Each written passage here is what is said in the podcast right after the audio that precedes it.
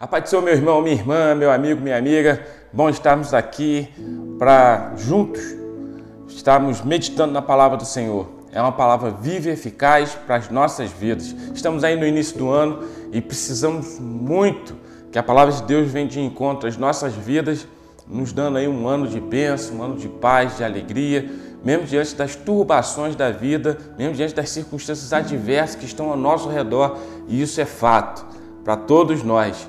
Mas eu quero trazer aqui uma passagem que está no Evangelho de Mateus, no capítulo 6, do versículo 9 até o versículo 13, que é a oração do Pai Nosso, ou a oração modelo, aquilo que Jesus deixou para mim e para você como modelo. Gente, essa oração aqui, ela é uma síntese do Evangelho. Ela é aqui o, o, o centro dos ensinamentos de Jesus Cristo. Estão contidos aqui nesses versículos. E eu quero compartilhar contigo então isso nesse momento. Vamos fazer a leitura? Se você puder e tiver a possibilidade de estar com a Bíblia, mantenha ela aí, esteja com ela, abra a Bíblia. É tão bom quando a gente consegue manusear a palavra do Senhor, né? ter esse contato com as folhinhas. Ou se você não puder, estar no celular também. Amém. Mas vamos lá, Mateus capítulo 6, versículo 9 diz assim, ó: Portanto, vós orareis assim: Pai nosso que estás no céu, santificado seja o teu nome, venha o teu reino, seja feita a tua vontade, assim na terra como no céu. O pão nosso de cada dia nos dai hoje. Perdoa as nossas dívidas, assim como nós perdoamos aos nossos devedores. Não nos deixe cair em tentação, mas livra-nos do mal, porque teu é o reino, o poder e a glória para sempre. Amém. É uma oração modelo essa oração aqui ela é a síntese do Evangelho. Não tem? Quando a gente vai pegar um livro para ler e tem lá o prefácio, está falando ali o conteúdo daquele livro. A oração aqui do Pai Nosso, ela é a síntese, ela é o centro dos ensinamentos de Jesus Cristo. Por isso que na minha Bíblia aqui, né, está até escrito em letras vermelhas, porque são palavras do próprio Jesus Cristo. Mas vamos entender um pouquinho aqui. Ele começa dizendo então aqui, ó, vós orareis assim. Não significa que é somente essa oração, né? Quando nós temos intimidade, a gente está conversando com o Senhor Jesus Cristo, nas nossas orações, tantas coisas a gente faz na oração, tanto a gente pede quanto a gente agradece, não é isso? Mas aqui é uma síntese aqui então da oração. Ele está dizendo o seguinte, ó, Pai nosso que está nos céus. Então, Pai é nosso aí uma comunhão, aí então que nós somos também filhos, porque o Pai é nosso, o Pai não é só dele.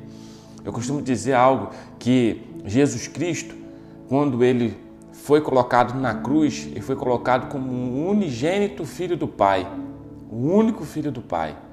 Mas quando ele desceu da cruz com glória, trazendo justificação, redimindo as nossas vidas, nos trazendo a salvação, ele desceu como o primogênito filho do Pai, o filho mais velho.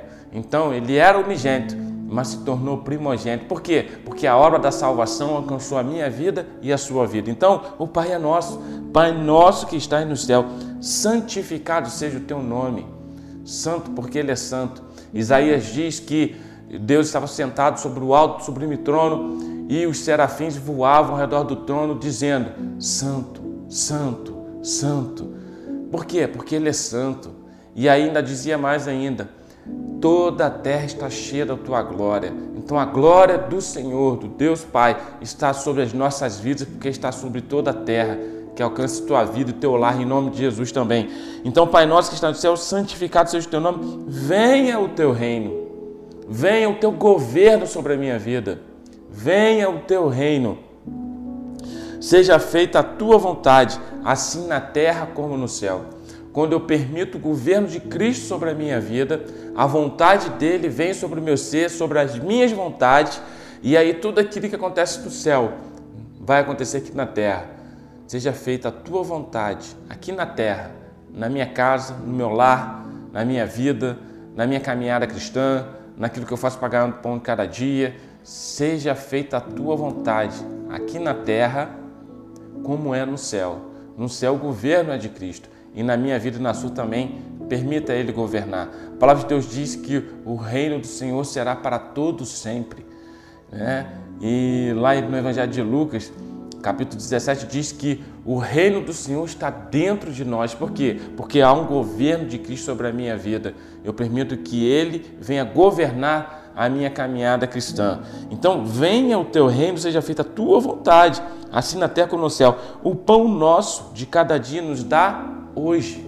Ô oh, meu irmão, eu sei que há uma ansiedade, eu sei que há uma, tá, uma responsabilidade nossa como pai, uma responsabilidade como provedor, uma responsabilidade como você, que, que possa ser o provedor do seu lar, é, de tentar resolver todas as coisas. E às vezes isso acaba tirando né, até a nossa paz diante das dificuldades do dia a dia. Mas a palavra de Deus está dizendo aqui, ó, o pão nosso de cada dia nos dai hoje. O Senhor cuida da gente hoje, nos mínimos detalhes.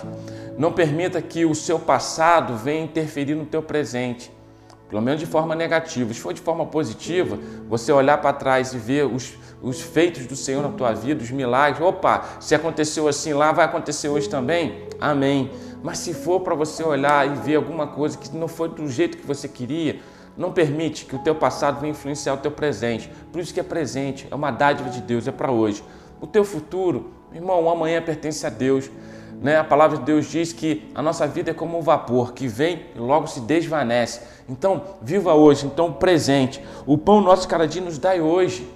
Por isso que o maná, quando o povo estava no deserto, caía todo dia, porque era o maná daquele dia. Né? Com exceção de sexta-feira, que caía para sexta e para sábado, porque eles guardavam o sábado. Tem um sabá deles lá, né? o povo judeu. Mas o maná caía todo dia, todo dia tinha a provisão do Senhor e assim vai ser na tua vida, todo dia vai ter a provisão do Senhor, em nome de Jesus. Então o pão nosso cada dia nos dá e hoje, perdoa nossas dívidas, assim como nós perdoamos aos nossos devedores. Aí é liberar o perdão, que a gente tem que colocar isso em prática muitas das vezes. É, salvo engano, foi Shakespeare que disse que o rancor é um veneno que a gente toma achando que está dando para o outro mas quem acaba se prejudicando somos nós mesmos. É mais ou menos isso. Então, quando a gente não perdoa, quem, se quem sai prejudicado disso somos nós mesmos. Que a gente acaba ali alimentando aquele rancor, aquela raiva, e a gente vai se alimentando daquele veneno que acaba machucando a gente corroendo a gente. Então, libera o perdão.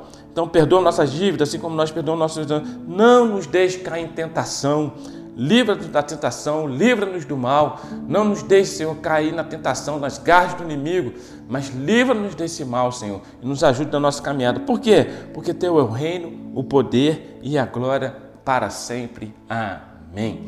Que essa oração seja a síntese da sua vida, porque ela engloba a necessidade humana, física, espiritual, engloba todas as nossas necessidades. Então, que essa oração seja a tua oração durante esse ano de 2022 é, diante de tudo aquilo que você faz na oração, pedindo, agradecendo, é, pedindo socorro do Senhor, agradecendo ao Senhor pelas, pelas, pelos milagres, pelas bênçãos, mas que essa oração aqui você possa entender com uma comunhão com o Pai, com o governo dele sobre a tua vida, com a provisão humana que é o pão de cada dia, com a vontade do Senhor prevalecendo sobre a tua e vai dar tudo certo em nome de Jesus. Amém? Deus te abençoe, Deus te guarde, fique na paz do Senhor. Amém.